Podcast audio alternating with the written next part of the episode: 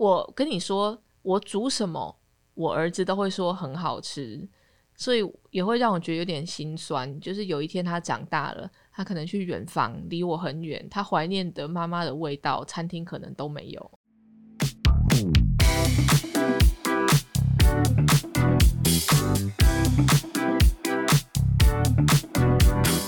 嗨，大家今天过得好吗？欢迎收听理科 PD。呃，今天又是我们。一周一度的读书会了，今天要来聊的这本书叫做《我们为何吃太多：全新的食欲科学与现代节食迷思》。今天呢，因为 Debbie 有事情，所以就让我们好好生医的当家营养师 Vicky 来代替 Debbie 一下子。当然，Debbie 下一集就会再回来了。呃，Vicky 营养师的背景可以跟我们谈这些很多东西，但我们的谈话尽量就不要生硬。我们我们以活泼的科学方式跟大家聊一下这一集，没有问题。我是 Vicky 营养师，这本书是一个减重外科医师写的，就是这个 Doctor Andrew Jackinson。然后，因为他就是看了很多，他帮很多很胖的人做了减肥手术，然后他是看这些人减肥，然后又复胖，他们就觉得他们真的很可怜，所以他就为了要。帮助更多人，免得他们就是走上这条最后、最后的不归路，所以他就写了这一本书。我相信营养学，大家国中的时候都一定有接触到最基本基础的营养学，是里面的理论，像比如说，嗯，你吃进去食物的热量减掉你活动的热量，就是等于你储存下来的热量。但他一直整本书在探讨的是事情好像没有这么简单。对，通常我们传统的营养学，我们很在意一个事情叫做热量赤字。热量赤字就是减肥的时候最重要的事情。就是说，就像刚刚彤彤说，你吃进去的热量是食物，那去减掉你消耗的热量，不的呃，除了那基础代谢，也就是说你一整天什么都不做，你的身体要维持你基本的生存要消耗的热量，那扣掉之后。呃，再加上你可能吃东西啊，或者是活动啊，这些消耗的热量，最后多出来的热量就会用可能脂肪或者是其他的方式存下来。那大部分通常都是会用脂肪的方式储存。但是作者就对这一点提出质疑啦，他就觉得，那就是他去回顾过去很多国家，就是呃，我们消耗的食物。加起来的热量，当然这有可能会有一些呃不是很准确的地方，因为就是很多人可能会浪费嘛。他去算了这一些之后，然后他发现理论上，如果按照这个热量赤字的理论，或者是每七千七百大卡还会增加一公斤的理论来说，那现在所有的人平均体重应该要有两百公斤，但事实并不是这样嘛。它有很多其他影响的因子，所以作者就提出了他的理论，他的理论就是。体重设定点的理论，我最印象深刻的减肥是大学的时候，我没有减就自己瘦了啊！我我大学的时候七十二公斤，入学前七十二公斤，嗯，第一次离家去学校，开学一个月之后就瘦了十二公斤，可是我根本没做什么，为什么？可能那么好？因为我是路痴，然后。就找教室啊，再找回自己的宿舍，就花了非常多的心神，这个应该消耗掉我非常多能量。第二点是那时候我有的时候会觉得很累，我晚餐就不吃了，我就睡过了。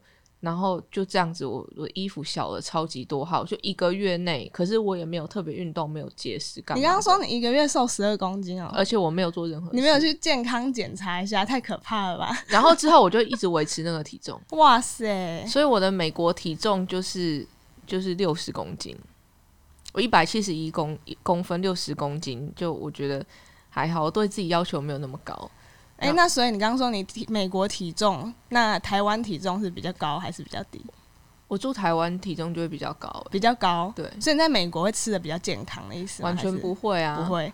那是我无心插柳柳成枝的减肥，那不是减肥吧？那哪？然后第二次是呃，大学到研究所，我那时候反正就是被劈腿啦。然后吃不下，吃不下，有瘦了一点下来。因为我大学四年我又变胖了一点，我好像胖到六十四吧，一年一公斤。到了研究所的时候，因为我住的那个房子，它有每天提供不同的运动课程。嗯，我那时候到纽约，我第一个看到的就是哇，为什么大家都这么瘦？我们那栋大楼每天都有提供不同的课程，呃，Pilates 啊、重训啊、什么各种的有氧啊、跳舞之类的。哦，我就觉得，你知道，单身没事做，又觉得我在街上看到非常多很瘦、很漂亮的人，想要跟他们一样，所以我就下课之后吃完晚餐没事，我就去运动了。嗯，然后也因为真的很无聊，我又好奇说这样运动会怎样？你知道单身，你就时间就非常多，所以我从我也没有特意在做什么，我就一学期从六十四降到五十七。那我那天有做，我那时候我记得我做的事情就是我在我的房间的门的旁边的桌子上放着一个一张纸跟笔，旁边放体重计。我每天早上要走出我的房间出来的时候，我就会先量完体重。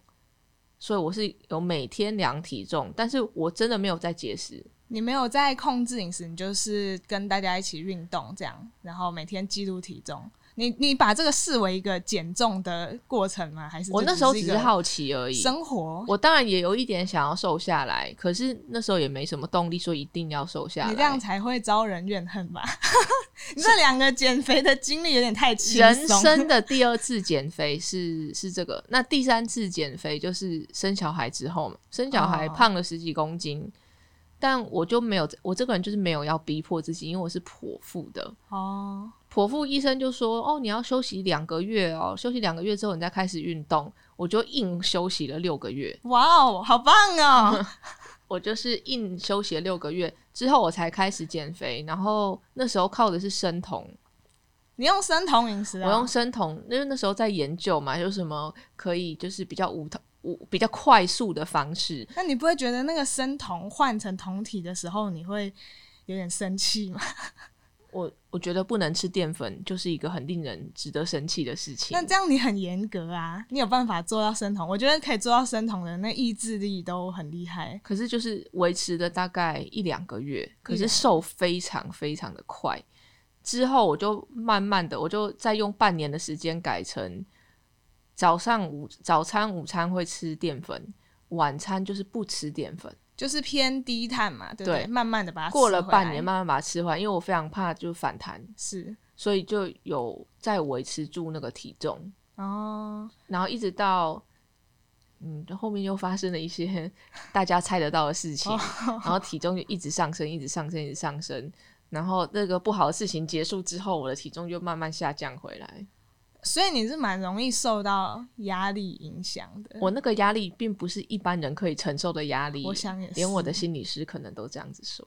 我可以很严重的感觉到，就是我的我压力大，体重就会跟着上升。真的，作者也有提到这件事情。刚刚彤彤有提到一个很有趣的，就是美国体重跟台湾体重。我解释一下美国体重，他们有发现，从英国搬去美国住的人的体重就会升高，对然后从美国再搬回去的英国人体重又会下降，这有可能是因为他们吃的食物的形态不一样。其实他就是蛮反对西方的饮食，因为西方的饮食比较讲求便利嘛。可是英国跟美国有差吗？我应该是美国的食物，像炸鸡、薯条这些的东西又更加工了。更加像美国的传统早餐，它是呃 baked beans，就是那种烘烘豆，嗯有点有番茄的味道的烘豆，但是它并不是番茄酱，然后煎蛋，然后呃就可能培根吧，再配一个面包。可是你想，在美国的早的早餐可以随手可得的，它就连一根呃香肠或是一个鸡块，它的加工过程都比英国这种比较传统早餐还多一点。他就是有在暗示，就是他们的食品是高度加工的。那高度加工为了保存方便嘛，所以就一定会把它加入一些呃高油啊、高盐啊、脂肪啊，或者是其他我们不是很想要放在身体里面的东西。我们今天最主要要讲的，应该可以大概的讲一下这个作者提出来的理论，就是体重设定点的理论。我觉得它可以嗯概括全部。他想要讲的东西，对，但是这是他自己提出的理论，其他人不一定会同意。没错，就像是胡适说的：“大胆的假设，小心的求证。”他为了要佐证他的这个体重设定点，他的想法，他提出了非常非常多的文献来支持他的说法。那我们就是当然有很多事情可以未来再有其他的研究去佐证它，去更加的了解。但是我们就先暂时照着作者的思路一起来讨论这本书。其实真的蛮有趣的。我觉得你们听完我们接下来讲的这两个实验之后，应该会觉得。松一口气，因为会吃胖真的不是你的问题。第一个实验呢，就是美国科学家去监狱里面找了一群自愿受试者，他们的条件交换就是可以提早出狱。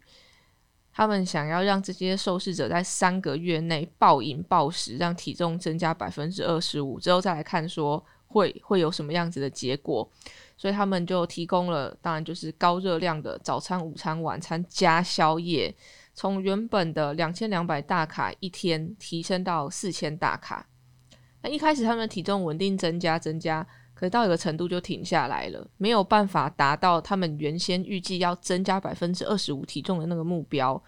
那科学家要怎么办？就是继续增加它的热量到八千一万卡，就是原本他预估的四倍之多了。但是他就算每天那些受试者吃这么多。他们有些人还是没有办法继续增加他的体重。科学家发现呢，这些人为什么没有办法增增加体重原因，是因为他们的新陈代谢都大幅度的增加了，就好像他们的身体为了让它适应，来消耗这些多的热量，所以这些受受试者必须要吃下比原本预期多百分之五十的热量。才有办法让他们体重继续增加，而且他们的代谢率也变得非常高，就像 X Man 一样，我觉得。然后在这个实验结束的十二周之内，他们就失去了他们原本为了这个实验长的体重，因为他们也恢复了正常饮食啊什么的，就没有再做任何的减肥的这个动作。我觉得实验真的超夸张的，尤其是他们就是把 热量加到八千一万大卡的地方，我觉得。太可怕了！那要怎么吃啊？我之前看过一个 Michael Phelps，就是美国奥运金牌很厉害那个，他手两只手这样伸开，比他的身高还要长的那个 Michael Phelps。我会特别看他，是因为他是以前我们学校的哦，是啊，那 Michigan 的哇。然后他一天为了他不要变瘦，他因为他运动量非常大，他吃一万两千卡。哇塞！然后纪录片里面就有看说他要吃多少的东西下去，我看到就饱了。他是吃什么？它是大部分原型食物，还是就是加奶油那种高脂肪的、高糖？我觉得他也有吃健康营养的原型食物，可是我看他有吃披萨。他应该一定要吃，他要塞一些工的，他必须要塞一些这些这些热量。对啊。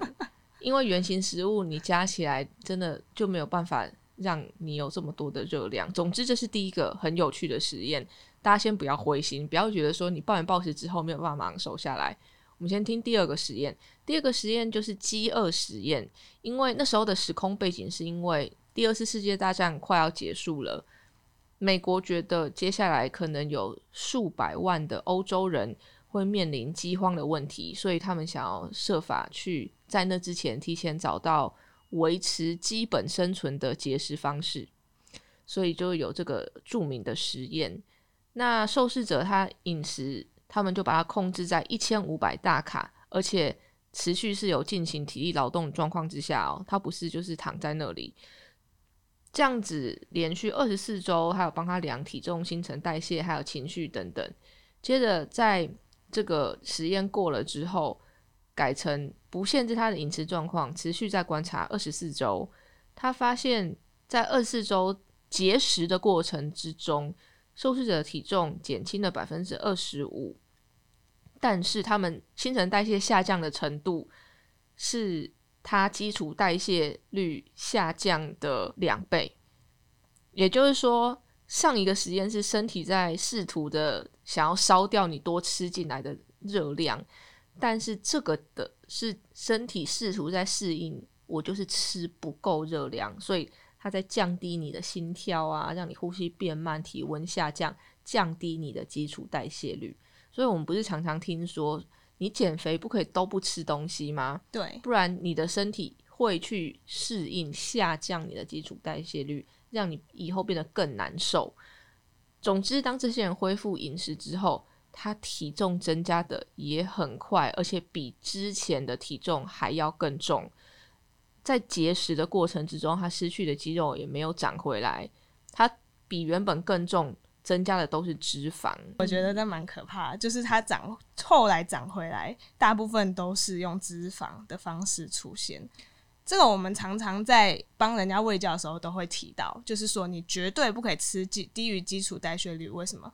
因为你的身体就会觉得现在是闹饥荒，他没有办法去分辨说你现在是节食了还是你真的没有东西可以吃了，所以他就必须要用降低基础代谢率的方式。所以你要在节食的时候，可能要稍微欺骗一下自己的身体，就是偷偷。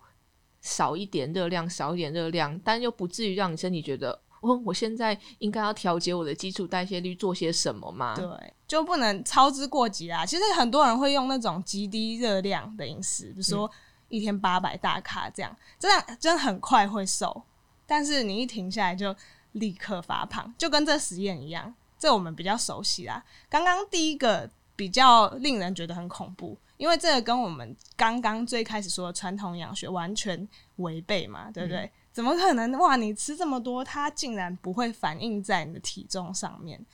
我昨天半夜凌晨从日本回来，结果我真的亲身 体验到这件事情。我下礼拜要去拍婚纱，但是呢，我上礼拜就是去日本暴吃了一周，然后我就想说，我真的完蛋了。我可能就是回来要去找一些就是比较不正常的方式，让自己可以赶快一个礼拜之内瘦下来。结果你知道我今天站上体重机怎样吗？没变，体重没变。我看到一个更低的体重。我是想说，就是怎么可能？真的可能真的是对我的身体来说，它有一个体重的设定点。那我在日本当然比较多是高钠的食物，很咸，所以大部分都是水。可是也可以很清楚的感觉到昨天呃比较没有那么饿。那也就是作者有提到，为什么我们的身体会去调节呃这个体重的设定点？他说。脂肪会分泌出瘦素，它会用呃新陈代谢的方式，还有控制食欲的方式，来让我们的身体回到身体应该要去的那个体重。那我昨天就很深刻的感觉到，昨天就真的蛮不饿的。然后我今天就啊，难道这本书说的是真的？我想一有它真有它。很可信的部分啦，我觉得我最近学习到的应该就是聆听身体的声音。嗯，当你真的觉得不饿的时候，你就相信它，你就不要吃。然后当你觉得饿想吃东西的话，可以去想想看你的 cravings，你想吃的东西是什么？是比较咸的东西吗？还是比较甜的东西？然后同时，就比如说你累了。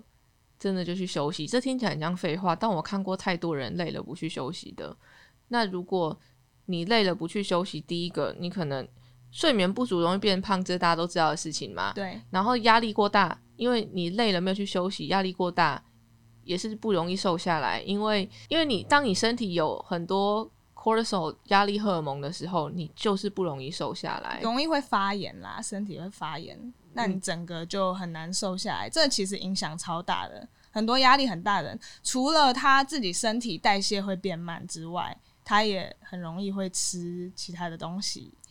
所以试着聆听自己身体的感觉，我觉得跟着你的感觉走。以前我从来没有在信跟着感觉走，但当我试着在学习之后，我觉得哦有差。我的身体自己觉得。比较肿的时候，他自己会想办法调节，会想要瘦下来。好，再来就是，呃，作者要讲基因对体重有很大影响，这个我觉得我相信，但我同时我在观察附近的瘦子，比如说吃吃啊，比如说他们的 Peggy 啊，对，我发现瘦子都没有在吃东西，真的，然后他们都会，他们都会，比如说一起去一起去餐厅吃饭，然后几个瘦子就会说：“我好饿，我好饿哦。”然后点了一桌，最后吃的人是谁？就是我们这些胖子在吃。对我们比较勤俭的人，他们吃了两口就说饱了、哦。对，我就说：“那你刚干嘛要点太多？”我就会开始有一点生气，就每次为什么都是我在把这些食物吃掉？我觉得这是一种不是很好的朋友类型。你跟他们一起去聚餐，你是注定要变得就是，然后他们都不会变胖，他们就是把所有好吃的东西就是都尝过了之后，他们也不会变胖。我觉得这是一种，还有另外一种瘦子也很可恶。就是我隔壁跟隔壁的新同事跟我对面的新同事，就是一些我称他们为小肠绒毛不太好使的人，他们就会暴吃，很饿，然后吃超级多，都不会变胖。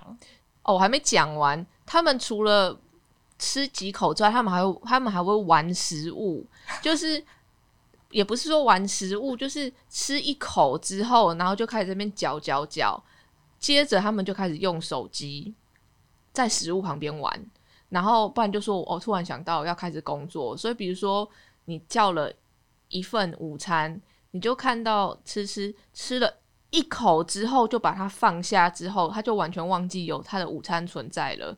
然后突然就是一个下午已经过了，他就真的没有再吃诶、然后我提醒他说：“诶、你的午餐再不吃可能就酸掉了。”他就说：“可是我现在已经不想吃，或是我我再吃就要吐了。”然后就会觉得营养不良啊！你就是怎么会这么不饿哈？对，怎么会这么不饿？也因此他们的胃真的超级小。我觉得减肥。有一个很重要的事情就是胃不要撑大、欸，对，让你的大脑跟你的胃习惯，你吃东西就是吃这样子的分量就好了。所以，我们稍微可以跟他学习的就是这个细嚼慢咽、吃很慢的过程。哎、欸，因为他们吃一个一一个很小的东西，可以吃两个两三个小时、欸，哎，所以他的大脑跟得上他的血，他的血糖变化吗？我们咬的时候就会开始释放讯息，跟大脑说：“哦，我有吃东西了，你差不多可以饱了。”啊，他吃这么慢，大脑就觉得好饱了。难怪我多他二十公斤。他们是不是身体的？他们就像那些监狱的犯人一样，体重的设定点就是紧紧的卡在那边。对，然后怎么吃，它就是把它烧掉。其实也是有其他可能，比如说他肠胃不好之类，但是你从外面看，你不是医生，你从外面看，你就会觉得这什么意思？那些瘦子是好，我们来分类讨厌的瘦子。好，一类是，比如说我在吃东西的时候，突然有事情要做，我的反应是我会赶快把它吃完去做那件事情，但他们是赶快把筷子放下去做那件事情。我把这个视为负责任的表现，就是把所有你的人生任务完成。吃饭我们认真的看待它，工作也认真的看待它。对，对我对你表示赞许。好，就是我们分析了瘦子的秘密，第一组跟第二组，对第二组是身体有问题，可能跟基因中奖、基因乐透有关，对，不理他们，不一定啊。他说他们很多男生年轻的时候都很瘦，可是可能过了三十几岁之后，他们的新陈代谢就会突然降低啊。呃，其实也是跟肌肉量之类的有改变，因为其实近期有研究，就是发现我们整个身体的代谢跟状况要一直到六十岁才会改变。然后这一件事情就打了很多的人的脸，很多人都三四十岁就说我已经没有理由了，我老了，所以我怎么样哦，没有办法运动，我代谢变差变胖哦，可能不是，可我长久以来珍藏的借口就在此处幻灭了。被我这样打了一巴掌。他们有的人真的是基因，作者也有提到，就是说，呃，如果我们把呃过去的人或者是一些人放在一个很传统的那种捕猎的生态里面，你会发现他们的呃体重会呈现一个中型的曲线啊。有一些人一定就是会过瘦，有一些人就是会过胖。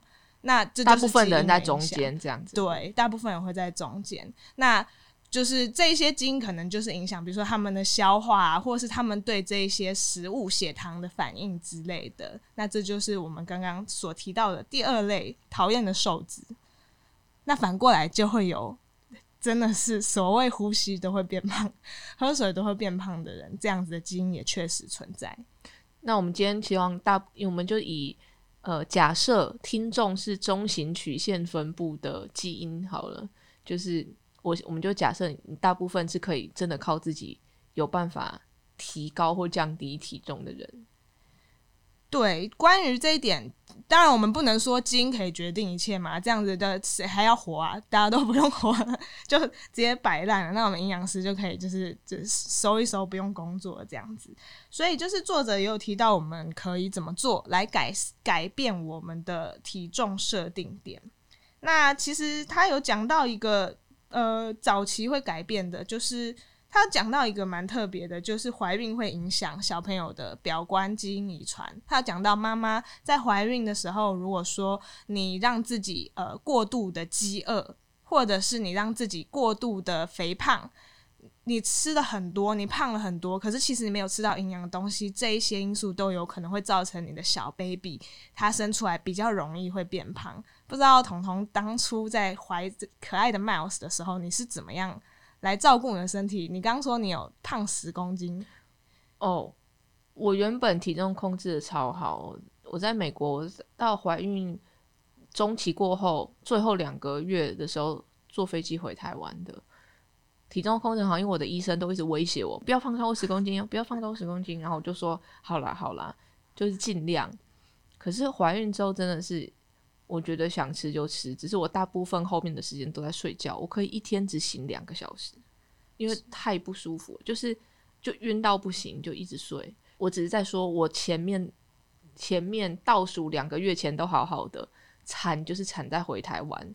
重点回台湾不是跟饮食有关，是跟我妈有关。诶，我妈很可怕啊！我妈就跟我去产检，然后就一她就说那个小 baby 什么一两公斤之类的。我妈就说：“啊，怎么这么小啊？你有没有在吃啊？然后怎么怎么样？你到底有没有吃进小孩的身体里面啊？这我你知道，我生你的时候你是三千七百八十克，然后怎样怎样？然后我就想，我就跟我妈说，所以怎么样？婴儿出来越重是有奖牌，是不是？然后我妈就不理我，她以灌食的方式，就是很油的那种鸡汤啊什么的，她就是叫我喝，说要补身体还有什么。之后我。一个礼拜有胖两公斤呢，哇！他最后就给你，所以十十是有包含最后那个快速加。我后我最后胖了十五公斤，哇！我最后的一半的体重，可能最后的七八公斤哦。我原本七八个七八个月，我胖了七公斤，我觉得我应该可以控制在十公斤之内。可是，在最后两个月，因为我妈的关系，我被灌了八公斤。然后那时候倒数一个月要生的时候，小孩的体重才我记得才二点二公斤，我妈就觉得怎么这么小，对，还是蛮小的。结果生出来也有三千多克啊！哦，那就好啦，就是我从头到尾都很正常、很很健康什么的，结果胖到我身上。但我那时候没料到的是，小孩生出来之后。似乎他就已经没有在在乎女儿了，眼光全部都在孙子身上。他其实其实刚刚就是他也是就是很在意那个小 baby。我不过就是个装婴儿的容器而已呀，他也不在乎我是不是容器过大需要变小啊。不会啦，我相信你的母亲还是爱你的，她就是怕你这。营养不良，他才会给你吃。真的完全不是，他都在盯那个婴儿胎儿体重的数据，有点操之过急，有点可怕。对，所以大家怀孕的时候可以离长辈远一点。对，那所以你怎么看这个一人吃两人补这件事情？我觉得就不要操之过急。耶。你的你要相信你的身体是一个已经很，你知道，人类这几数百万年。多少人生小孩，那一路到现在，他已经是完全知道在自然状况之下，怎么让胎儿自然健康成长了。你要去逼，然后去塞食物或什么，我觉得都多。而且很多人的补啊，它并不是补营养 （nutrition） 那种，比如说是补真正的，比如说叶黄素 （DHA） 这些东西，它补的是糖热量。就你要吃吃饱，要多吃，吃很撑。那我觉得，那观念会让身体不舒服。我觉得彤彤有提到一个蛮蛮好的点，就是我们都会说，小朋友在他小的时候，其实他们是知道他们热量摄取要是多少，而且你让他自由选择的话，基本上他可以选到他自己的呃可以满足他营养的食物。我必须补充，那是在接触超级加工食物之前。对，但是我们如果给他吃奇怪的东西，吃多了之后，我们就会失去这个天生的 instinct，就会失去这个天生的天赋。所以，就真的不要操之过急啦，聆听自己声音、身体的声音是非常重要的。那我们最后就要来讲一下，所以看完这本书，作者他其实也有提出一套，他觉得怎么样可以帮助降低体重设定点的习生活习惯。就是如果说我的体重设定点可以在五十五，那我身体就会往那边靠嘛。那如果说我常吃加工食物，可能我身体的体重设定点就会设定在六十五，所以我的身体也会想要一直趋近于六十五，或甚至一直调高。但我们想做的就是降低降低体重设定点，在但是又在我们健康有活力的状况下。对，所以选择好的食物真的是非常非常的重要。呃，大部分加工的食品，因为它已经过度加工了嘛，所以它就会失去很多我们所谓的。营养素，比如说你把水果打成果汁，又把它的渣沥掉了之后，你就会去失去这个纤维。那原本人家水果本人你吃下去会饱的，结果你把它打成果汁，又把渣沥掉，你不但不比较不容易饱，你还容易血糖就直接坐云霄飞车上去。那这个坐云霄飞车上去的血糖会怎么样？就是变成脂肪。那作者除此之外，还有就是推荐我们可以多多煮饭。好吗，彤彤？其实呢，能能煮的好吃，又我又何尝不想？你不知道，I G 除了看猫之外，我我最多的是人家教煮饭的东西，就是我会我会把它存下来，有朝一日等我有勇气的时候，我就会去煮了。那你要不要就是煮的时候也拍一下？我在煮的时候就已经用完我全部的心力了。我我跟你说。我煮什么，我儿子都会说很好吃，所以也会让我觉得有点心酸。就是有一天他长大了。他可能去远方，离我很远。他怀念的妈妈的味道，餐厅可能都没有。是什么？是什么？很想知道。就是一个比较特殊的味道。我记得之前彤彤有发一个很酷的，啊，他就把那个吐司里面，他要帮麦尔斯补充，忘记是蛋白质还是对蛋白质。对，他就把那个鸭吐司里面再再放一些，就是小朋友可以吃的蛋白质。哎，很聪明哎，蛋白质那个。蛋白质那个粉，再加上花生酱，我想说要粘它嘛，就用花生酱，然后把它弄 在一起。结果我 吃的时候，嘴巴还会喷那个粉出来。问他说好不好吃，他都说好吃，好吃。那里面呢超好笑啊。我们希望可以有更多这样子的影片。我是觉得，我我有在想说，这样是不是比较方便？是啊。你很聪明，但是只是可能看起来好像好像，我也不知道，我需要一些勇气，因为毕竟是要试在我自己的孩子身上的。我觉得就是我在彤彤的旗下工作这两年，我不得不说，他真的是一个非常聪明的人。他常常喷出一些 idea，你会觉得 Oh my God，就是他怎么会这样想？因为常常有可能就是那个。台湾的法规还没有跟美国那么相近，所以可能不是很适合。但是他讲到，比如说像是这个这个吐司，我就会觉得哇，他是试给麦老师，他他今天试了，我们就可以稍微把它优化嘛，大家就可以做成一个可以复制的东西。所以希望彤彤如果以后还有其他这种。创意料理也跟我们分享，还有一个这个作者提到一个我觉得蛮有趣的，它叫做正向饮食练习。我这我跟大家稍微解释一下，就是呢，你先选一个你喜欢的食物，那巧克力也可以，然后呢，你就一个人躲起来，在一个五分钟之内不会被打扰的地方，然后你就把这个巧克力打开，然后你看这个巧克力，你就问你自己，你有没有注意到什么？对它有什么期待？你的身体看到这个巧克力有什么感觉？是不是有口水的分泌？是不是心跳加速？接下来你就把这个巧克力拿起来闻一闻，跟你想的一样吗？然后你可以用你两边的鼻孔闻闻看看有没有不一样。我是觉得应该不会有不一样，除非你鼻塞啊。不过大家可以试试看。然后呢，你就自己注意一下，然后你问问你自己，帮自己评分一下，一到十分，你有多想吃这块巧克力？十分是最想吃。然后评完分，你就剥一个很小的巧克力放在舌头上，不要咬哦，先不要咬，把其他的小颗粒放在桌上。然后你慢慢的咬这个巧克力，咬下去的时候注意一下你的嘴巴、胃、身体的感觉，吞的时候注意一下巧克力从喉咙到胃的感觉。然后你再问问看你自己，这个巧克力你对它的满意度一到十分有几分？然后你就重复的做这件事情。通常有的人会发现，你只要吃下一点点。你得到的满意度会跟你吃掉一整条一样大，这件事情非常非常的重要，因为常常我们都是看到东西我们就很想吃，我们来不及身体觉得满意，我们就把一桌的好料吃完了。这就是为什么去吃到饱决策那个策略是什么？要吃超快，不然你就饱了，你就吃不下了，对不对？我之前有想要尝试过，然后我实在太没有耐心了。你说这正向？我觉得它有一点。我真的做不来，那应该是瘦子在做的事情吧。我先想一想食物有可能的味道，再吃一口，然后再觉得那味道。在他想的过程之中，我已经把整条巧克力吃完了。呃，这个正向饮食的练习就是这个反向操作，就像是刚刚彤彤说的，瘦子常常都会这样子做。所以今天的 take home message 其实没有别的，就是你去看观察附近的瘦子都是怎么样，他们是正向饮食的一个变化版。就想办法去拖延，拖到自己就没有很想要吃那个食物。